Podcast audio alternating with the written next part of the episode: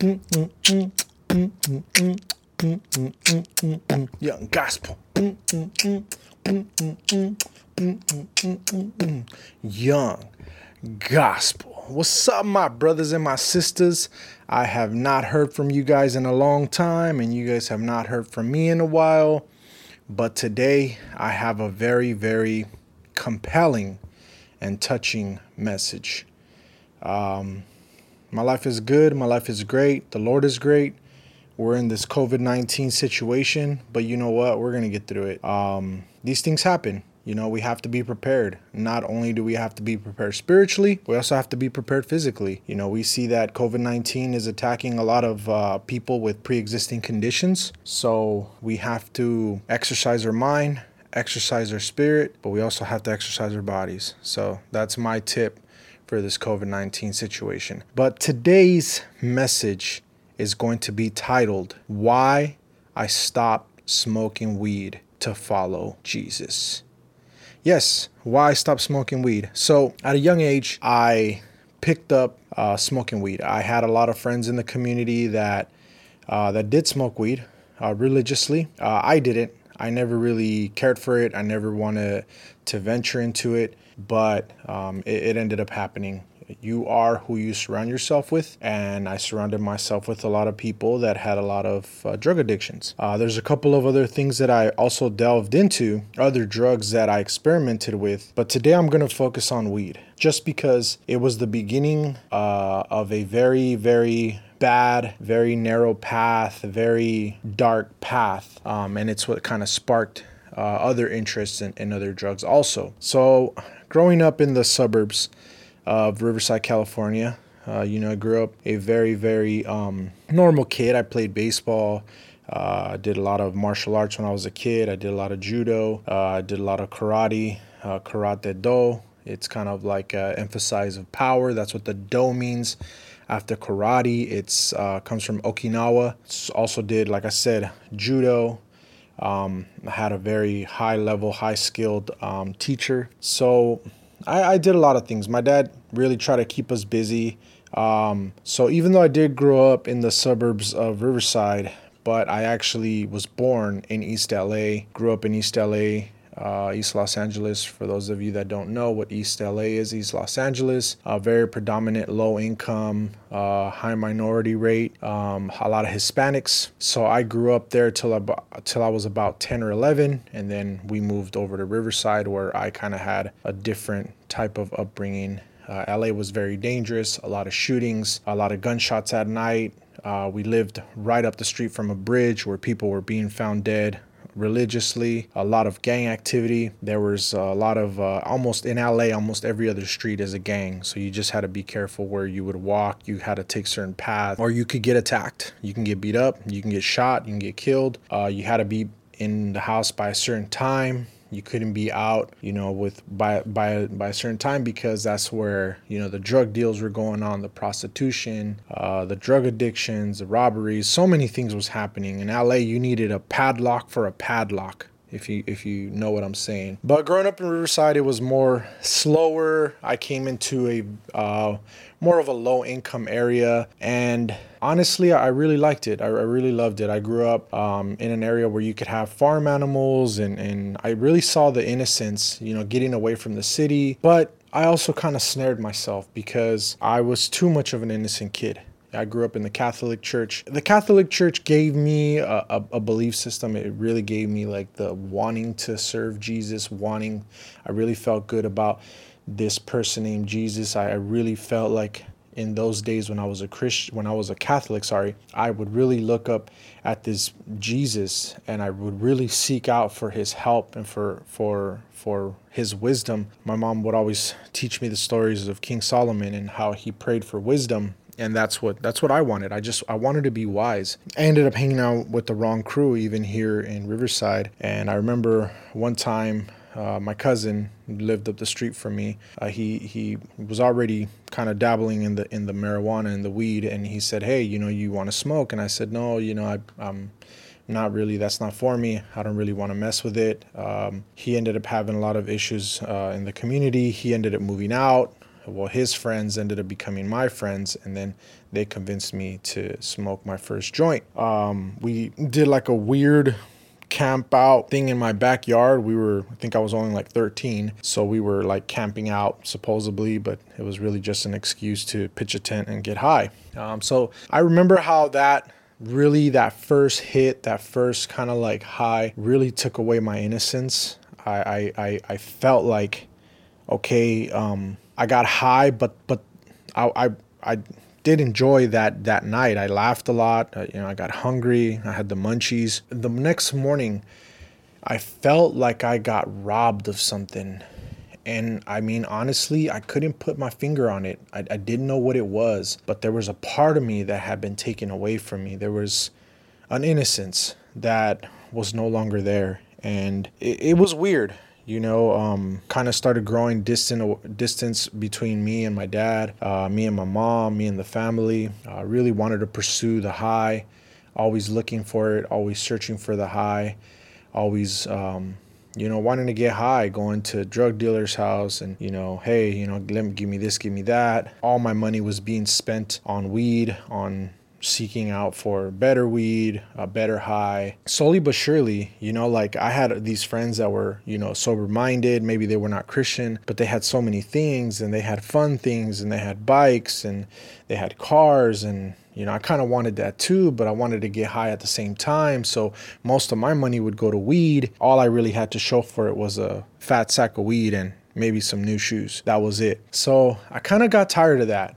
You know, I kind of got tired of that. I I was unsatisfied. There was a big unsatisfaction in my life. I didn't really realize it when I was younger, like in my teens, like, you know, 16, 17, 18. Like I, I didn't I didn't realize how unsatisfied I really was cuz I also didn't know what would satisfy me or what I really wanted to look for. But there was something inside of me that was like, this can't be it. I mean, coming, you know, coming home from work, uh, I think I started my first job at 16 at a car wash. Coming home every day from work, grabbing a beer, grabbing a joint or a blunt, whatever. I think my, my joint addiction became a blunt addiction and then I started smoking blunts and drinking tall cans. I just told myself like this can't be it. Like I'm coming home every day.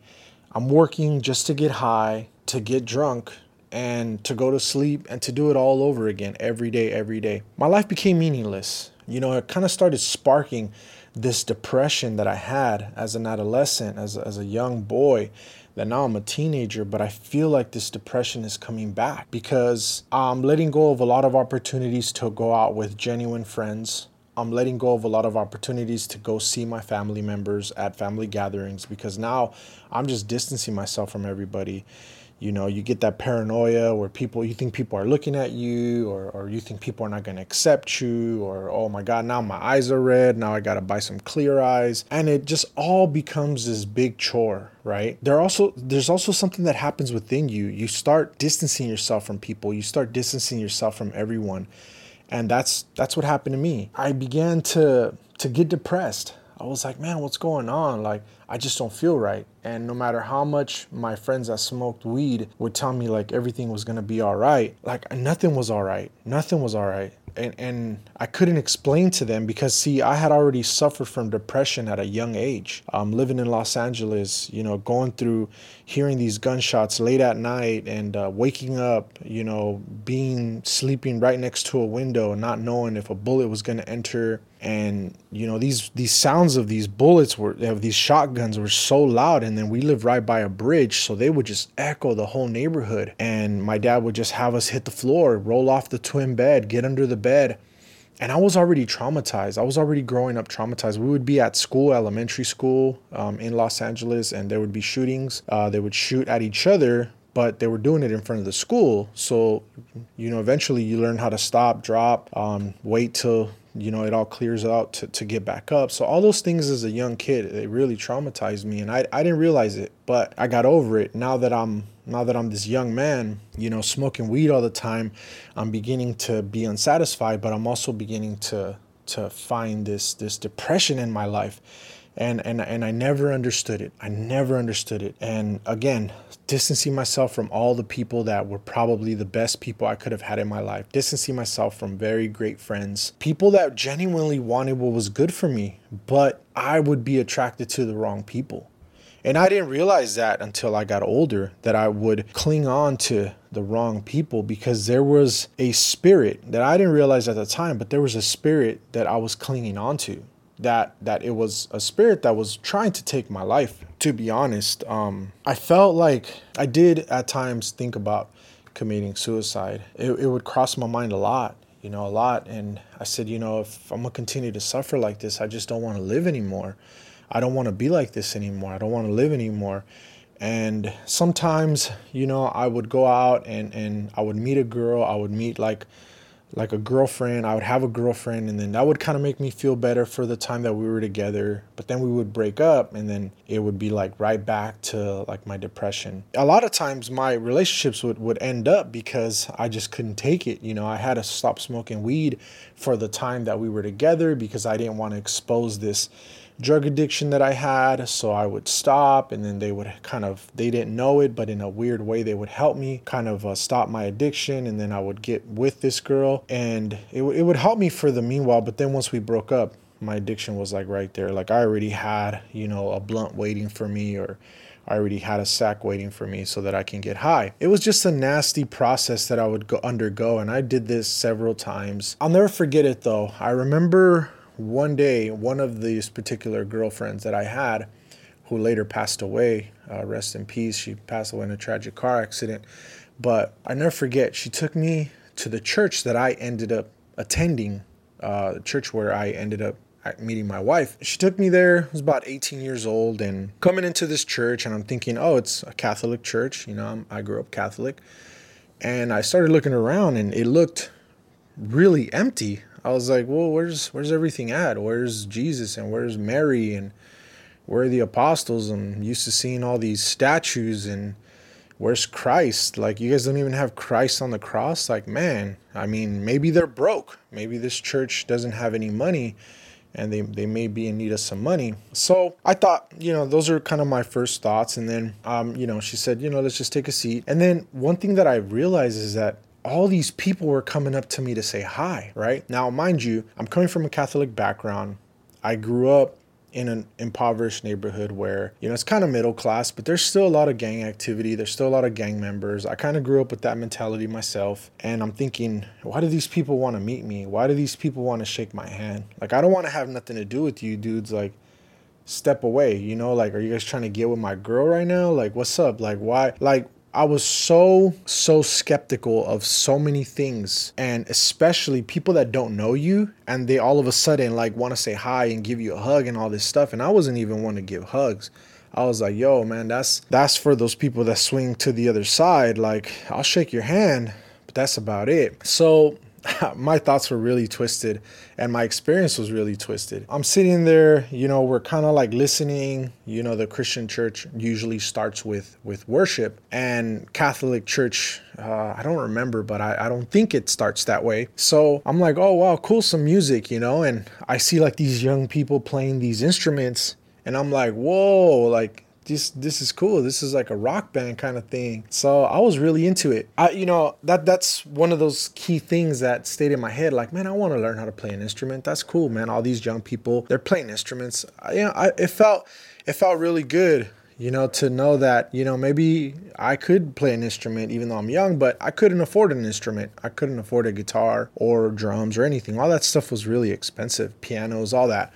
I couldn't afford none of that. So my parents definitely couldn't afford any of that. So here comes the end of the service. You know, I heard the, the pastor, and the pastor's yelling, and I'm like, why is this guy so mad?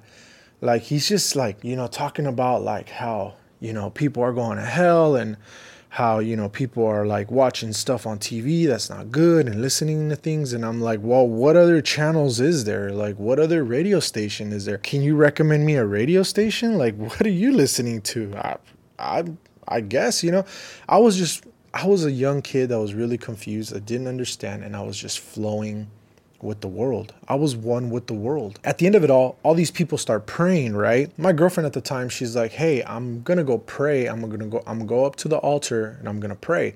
But all of a sudden, she starts crying, and I'm like, "What did they do to her? Like, what, what are you guys doing to her?" And then all these people start putting their hands on her head, and I'm like, "Man, you guys gotta back up. Like, she's going through something. Don't don't touch her. So i get up off my seat. I go up to the front of the altar trying to like tell these dudes like hey what's going on? Why are you guys messing with her? Like why is she crying? Who like because my first thought is she's crying because something's wrong right? I had no idea that she was crying because she was giving you know her life to god and she was receiving the holy spirit. I didn't understand that. So you know i asked one of the guys i said hey what's going on? Why are you guys doing that or why are you guys touching her and why is she crying? So I was really confused and I'm like sitting here on the sideline kind of looking at this whole thing and I'm not understanding. So one of the brothers, um, I call him a brother because he is my brother in Christ now. He said, "Hey, let me pray for you." Okay, and he said it's fine. They're just praying for her. She's like in in her moment, like she's receiving the Holy Spirit. And I said, "Oh wow, cool. All right. I I, I don't get it."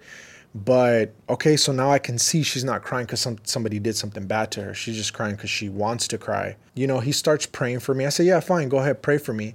So I'm thinking we're gonna hold hands because in the Catholic Church, you you hold each other's hands like at the end or in the beginning, you know, to, to pray. And I said, you know, I'll pray for you, but we need more people because I'm not just going to hold your hands like just me and you, like that's gonna look funny, right? So I say, hey, you know, go grab some more brothers so that, you know, I don't think I called them brothers at the time, but I said, go grab some more guys so like, you know, we can, you know, kind of huddle around and pray. So he said, yeah, yeah, that's fine. So I'm thinking we're gonna hold like grab each other's hands and stuff.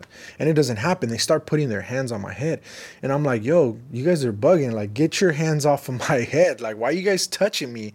And then all all they all start crying right so i'm like man these are a bunch of crybabies like i don't want to be here if they're gonna cry I, never even seen a man uh, like like a guy my age crying like in public right so i'm like nah something's wrong you know that day i didn't realize but a seed had been planted in my life I, I didn't realize this. I keep going on with my daily my daily life. You know, we leave the church. I asked her, I asked my girlfriend, I said, hey, or ex girlfriend, girlfriend at the time, I said, Hey, why were you crying? And she said, Well, you know, it's like this thing that, you know, comes over me and yeah, I can't really explain it. It's just kind of something you have to experience on your own. You'll have your own experience. I said, man, I hope I never experience that because I don't want to cry, especially not in front of other dudes or in front of anybody. Like, I don't want to publicly cry. Like, who wants to publicly cry? So I just didn't, I didn't know much. So, you know, she kind of came from a gang background. A lot of her brothers were gang members, you know. So, you know, here I am just kind of going back into it, like, you know, smoking weed with some of her brothers, smoking weed with other people. But there kept being like this unsatisfaction in my life the day that I broke up with her, which was really hard, you know, I decided to part my ways with her and just just kind of venture out and, and meet more people and maybe adopt a new group. Um, I saw that, you know, some of her brothers just not headed the direction that I wanted to be headed. Like, even though I was a drug addict, but I didn't want to like be in a gang. I didn't want to like do all that. So there's a lot of reasons why I parted my ways on top of the fact that it just, it didn't work out. So just kept smoking weed and I remember my sister, uh, she ended up getting married with this Christian this Christian dude. I thought nothing of it. I was like, okay, another Christian. I kind of know what he what he's gonna do. He's gonna go to this empty church and he's gonna cry. And I'm like, eh, whatever. You know, if that's what you're into, that's what you're into, right? So I told my sister, as long as he treats you right, you know. Here I am, you know, just kind of like delving into different scenes. I got into the car scene. I started, you know, racing, street racing. You know, I thought I was cool. I had a Subaru WRX all decked out. You know, I had the headers, the downpipe, you know, tuning, the whole nine. Like I just thought I was like, I, I thought I was, you know, the bag of chips and and you know all that. So I ended up um, getting into that scene. A lot of friends that were in that scene, they were all smokers too, so it would smoke and everything. I started really getting more and more stuff. Like I started making better money. I started uh, driving a better car. I started buying things that I really wanted to buy. I got a better job um, with one of the guys from the car club Oh, by the way, it was we were part of a car club. So we just started meeting at different areas in Ontario. Some of you that know the Ontario street races know what I'm talking about. And but there was still this unsatisfaction. Like I was the popular kid in school. I was, you know, dating the, you know, the the very good-looking girls in school, and now I'm like the popular guy outside of school because I have a Subaru all-wheel drive, you know, the way that they take off. I was beating a lot of people. So like my popularity is growing. I'm thinking like, yeah, you know, like I'm I'm I'm all that. But when I would come home at night, I was not satisfied. And a lot of people didn't know that. I couldn't explain it either because everybody looked up to me. So it's like, how can I show weakness when everybody, all my friends that I have around me, you know, they're all looking up to me. They all think that I got it figured out. Well, little did they know that on the inside, I was I was a wreck. I was I was broken. And you know, a lot of times when we look at people, we don't realize that they're broken. That this is why you have to talk to anybody and everybody about God. You have to share the gospel because you don't know who's broken. You don't know. I don't know who's broken. No one knows who's broken. And you know, it's funny because now some of my friends that I thought would have been the least to accept the, the gospel, they have. And the ones that I thought would have been the ones that they would have accepted the gospel, they haven't. So, to continue with my story, here I am in the street racing scene, smoking weed all the time, thinking this is the business, being around car model girls and like the whole nine, got into the rave scene. And you know, my brother in law was somewhat in the car scene also. So, um, I was like, oh, wow, you know, he not only is he a Christian, but you know, he's a street racer. So I can get down with this, you know. But he was a street racer, he was going through his time, but my brother-in-law was not a drug addict, you know, not like me. So he was just a car enthusiast. I was kind of trying to be the whole package. I was trying to be the bad guy, you know, the the bad guy with the with the race car, with you know, with the drug addiction and I was doing the whole thing. So one day in my unsatisfaction, you know, just being really depressed, my sister comes over and she said, Hey, I want to invite you to a service. And I said, What's a service? And she said, Well, it's like, you know, it's like going to church. And I said, Oh, really? I said, Okay, well, um, sure, you know, let's uh let's go. So I end up going to this church service and lo and behold, she's taking me to the same church that this girl that I had dated my ex, he, she's taking me to the same church. And I'm like, whoa, whoa, whoa, I'm coming back to this place. I'm like, man, this is the place where people cry. And I think they're broke. They might need furniture because there's nothing in there but chairs, right? So my sister starts laughing and she said, look, don't worry about the money. Don't worry about them being broke. Just come with me listen to the preaching. And by the way, we're not going to go to the English service, we're going to go to the Spanish service. And I said, oh, okay, I understand Spanish. I can speak Spanish, you know, we'll, we'll, we'll go. So go to the Spanish service. My brother in law, he's a Spanish speaker too. My sister, we're all Spanish speakers. And we, you know, we, we grew up here, so we speak both languages because our parents are you know, first generation. So I'm sitting there listening to the preacher, and, you know, again, sounds angry, kind of yelling at us, you know, and I didn't get it. So I said, you know what, this is not for me. You know, I don't feel anything. I don't know what you guys feel. I don't know how you guys start crying and everything. I don't feel anything. And, you know, just I already had a blunt in the car. I already had it ready right there in the Subaru. So I take off, I spark it up, and I end up rolling out. So I'm thinking I'm all cool because couple of the little Christian honeys are right there checking me out. And I was like, oh, look, you know, I mean, there's some honeys in here too. So I end up taking off thinking I was the cool guy. Little did I know, they were looking at me like, that guy's stupid, right? Because here I am lighting up a blunt in the parking lot of a church, taking off, thinking that oh, I'm cool, right? So, cool story, bro, right? So, I end up taking off and my sister calls me up and she said, "Hey, how did you how would you think?" And I said, "I don't think nothing of it. You know, I just still think it's like this place where it's pretty empty. Um, they may be in need of some money, and." I don't feel anything. And the pastor, all he does is yell. And then it was a little different because I think in the Spanish uh, or in the Christian, they call him a pastor. In the Catholic, they call him a priest. So I kept calling him a priest.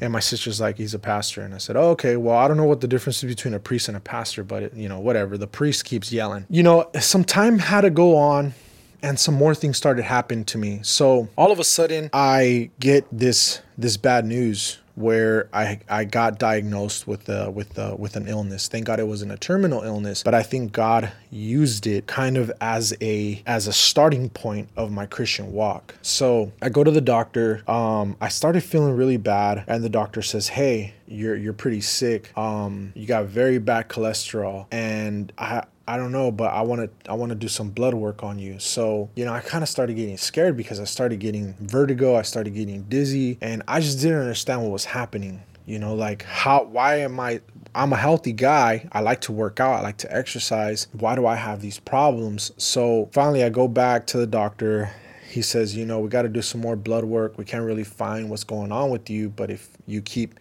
getting dizzy, I suggest you not go to work. So now I'm thinking, man, now I'm going to get fired. I'm not going to have my job. If I don't have a job, I can't pay for my car. If I can't pay for my car, then I'm not going to be able to go out and chill with my homies and chill with the honeys and none of that. So um, I think he told me, you know, he said, hey, you know, I don't know if you have a belief system, but if you do, this is what the doctor told me. He said, if you do, I would pray about it because honestly, we've never seen this before. We don't know what this is. And I said, well, you guys just ran blood work you you're you're telling me and then uh, i think when my ekg came back i had like this arrhythmia problem with my heart. And so it was just like a couple of things that were just off and they're like we we just don't understand what's going on. So this whole time i'm scared and i'm thinking man you know something's gonna happen and what it, what happens if i pass away you know? So that only threw me into a deeper depression. So i stopped wanting to go out so my sister said uh, she came back one day. I hadn't been to church for a couple of Sundays in a row, and she said, "Hey, you know, I want to invite you to another service." And I said, "You know, now I was a little bit more like optimistic. I was like, okay, you know, let's go, let's go." you know i i i need something. I don't know what i need but if if you think this is what i need then i told her the whole doctor story and she said come on let me pray for you. Let us pray for you. So this time i go back it's my second time back and i ended up just i don't know it was weird. It was like i went up to the altar when the altar call came up and something happened and I was like, whoa, what was that? Like something. It was like a little breeze. It wasn't like, you know, like a full on, you know, deliverance. It wasn't like the Holy Spirit just hit me with that with that fire. It wasn't like that. It was more like I felt something. I couldn't put my finger on it, but I, I felt something. So I said, you know what? All right, I want to do this again. So, but I said this, I'll never forget it. I said, Lord, God, whoever you are, I'm gonna come back one last time. If I can't be delivered, I can't get something from you or know who you are, I'm done. I, I'm I won't come back. I may take my life because at this point, I'm super depressed. Uh, I don't know what's going on. You know, I'm bawling. I'm crying in my house. I'm crying in my room most of the time and this depression just won't leave. The weed doesn't take it away. The weed only suppresses it for just a little bit. And then I'm back to feeling the same way. Now the doctors discovered this. So I said, you know what, God, maybe I'm just not meant for this earth. Like maybe, maybe I'm a flaw. Maybe I'm the dud, you know? So I said, God, I'm only to come back one more time.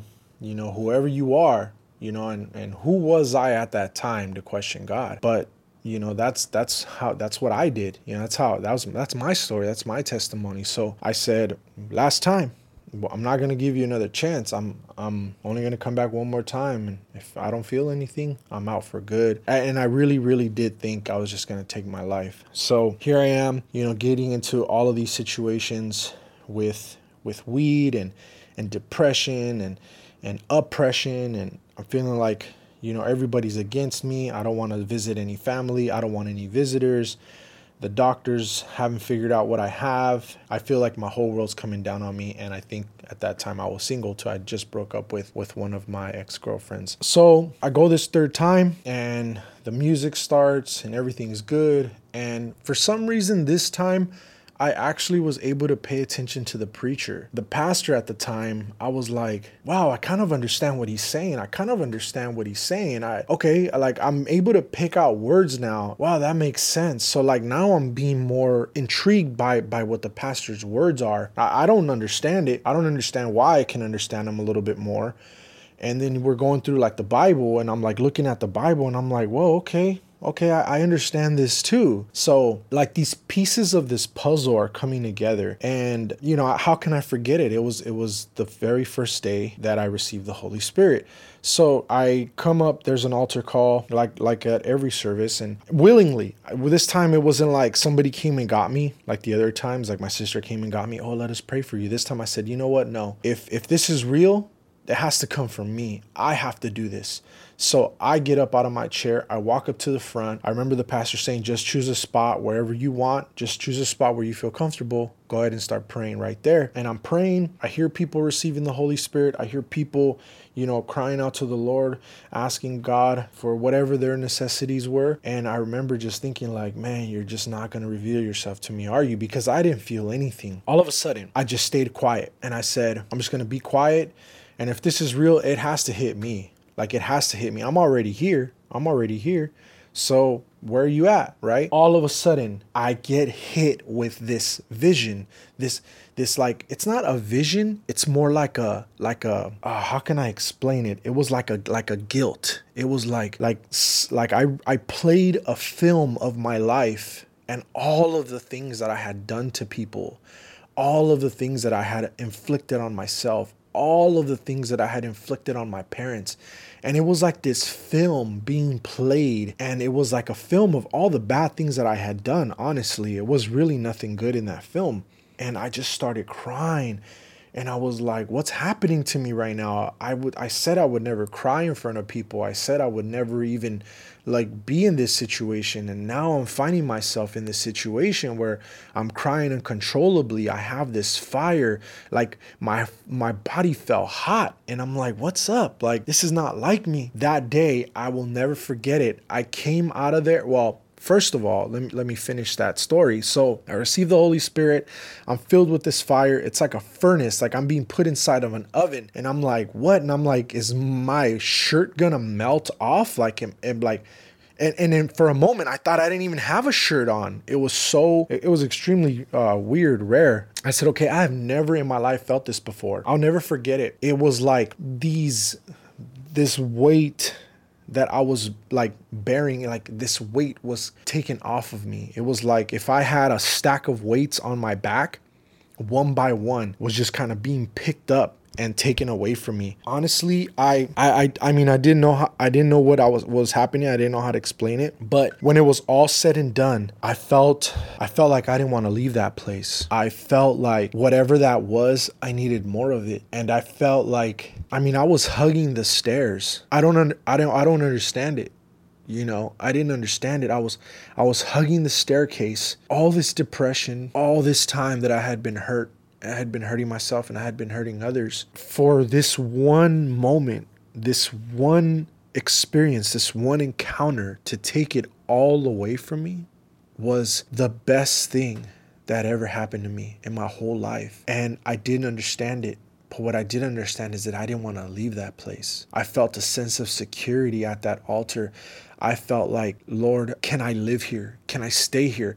Can I sit here? Finally, somebody was like, hey, you know, we got to go you know, it's the church is over. And I thought, no, like if I go back home, something bad's gonna happen to me. And I didn't, I didn't get it. I didn't get it, you know, and I didn't get that God can be anywhere. God is within you. You're you hold the temple, and God abides inside of that temple. And I, I just didn't understand it they're prying me off of the staircase and they're like, we gotta go, man. I mean, let's go get something to eat. And then when they said, let's go get something to eat, I was like, okay, yeah, that makes sense. I'm, I'm I am hungry, but, but I want to be here. I want to come back. And they said, hey, you can come back as many times as you want and nobody's gonna stop you. And I was like, yes, I have to come back. So it's like, I don't know, it's like, you know, you you dove down, you know, 80, 90 meters and you found like this gold coin and now but you know there's more, but you couldn't hold your breath long enough to get it all. So now you're like, I need to come back and get the rest of this treasure. That's that right there was the third time that I had entered back into the house of the Lord. I received the Holy Spirit and that marked the best trajectory that I would have ever had in my life. It, it changed my life. It was a game changer. And I'll never forget it. From that moment on, slowly but surely, my depression was leaving because I felt righteous. I felt like I was doing the right thing. I felt like maybe I was seeking for justice. Maybe I was searching for truth and I was starting to find this truth and I was starting to find this justice being within this this this this spiritual encounter i'm starting to become healed. I'm starting to like what's happening. I'm starting to feel confident. You know, I'm putting the weed behind me. And even that weed, stopping that weed wasn't easy. I mean, I was getting chills at night. If you can believe it. Some people couldn't believe it. Some people are like, "Oh no, start stopping to smoke weed is easy." No, it's not. It's not easy. There's nothing easy about it. I started smoking at 13. I think I didn't stop smoking until I was like 20, 21, and I'm talking about religiously every day. Now, when something like that is bonded to you, to your system, and your system depends on it, oh, believe me, you will break out in chills.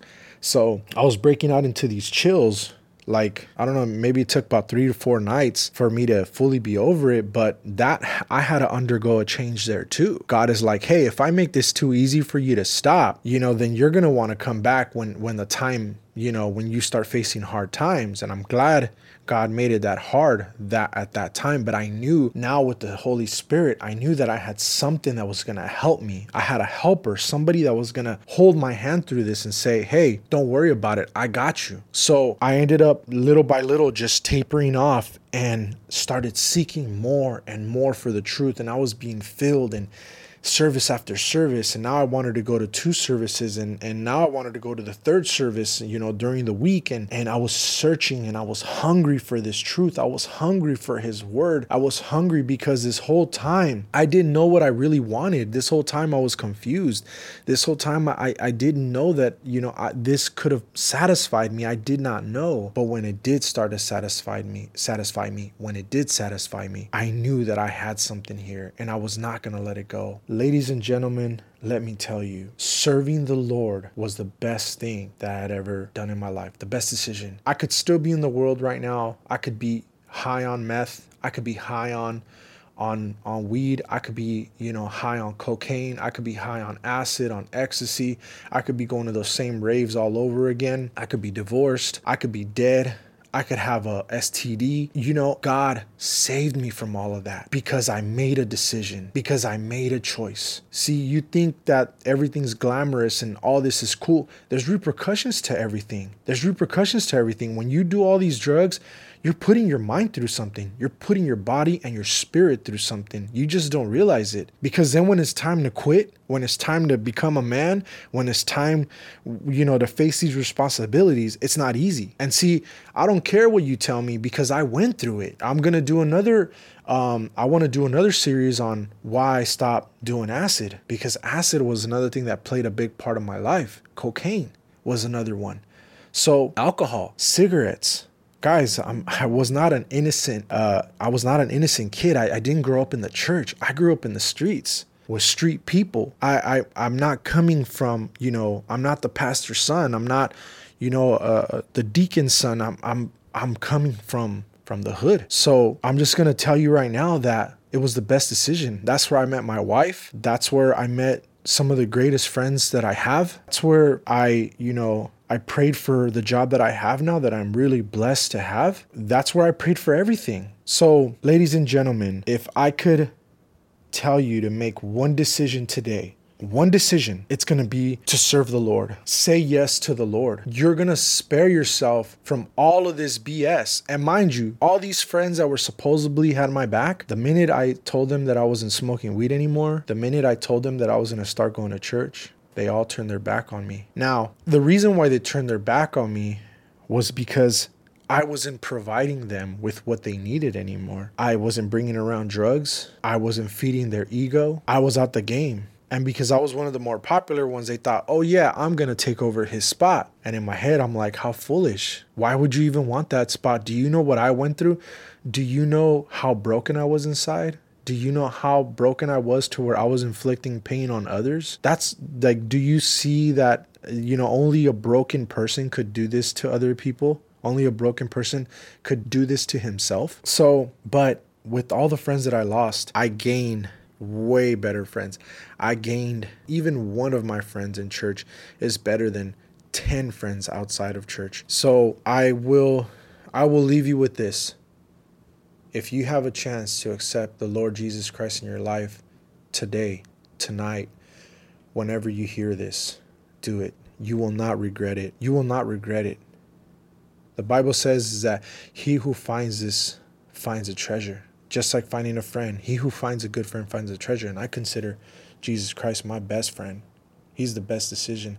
I look around, I look at the people that I grew up with, I look at the people that, you know, acquaintances and people that, you know, maybe I bought drugs from, I sold drugs to. A lot of them are locked up, prison, dead, uh, you know, broke, um, divorced, broken, illnesses. So, young man, young woman, not only are you going to live in victory, but God's going to bring all the right people into your life. Don't allow Satan to lie to you and to make you think that those people on TV are are happy because they're not. They're not happy. How many rock stars, how many artists do we know have committed suicide? How many artists and and people like that do we not know that are divorced and are just jumping from relationship to relationship? That's not being happy. That's not being happy. The media will paint it happy. The media will make you think, oh, yeah, they're happy because they have money. Money isn't everything. Money is just a small part of it. You need you need good friends. You need good advice. You need a good life. You need your, your good spirit. You need a good path. There's so many other keys to this puzzle. There's so many other pieces to this puzzle. Don't be fooled. Don't be beguiled by by the media, the tabloids. Don't. If you want a good man, follow God. He's going to bring that right man to your life. If you want a good woman, follow God. He's going to bring that good woman to your life. And you that want a good woman and you that want a good man, you guys are going to meet each other because that's what God proposes.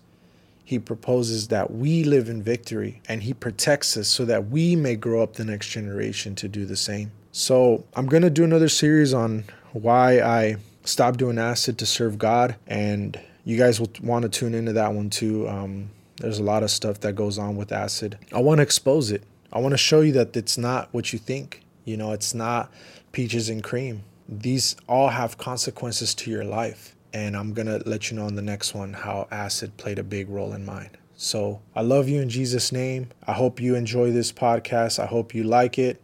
Subscribe. But for right now, I'm out. Young gospel. Young gospel.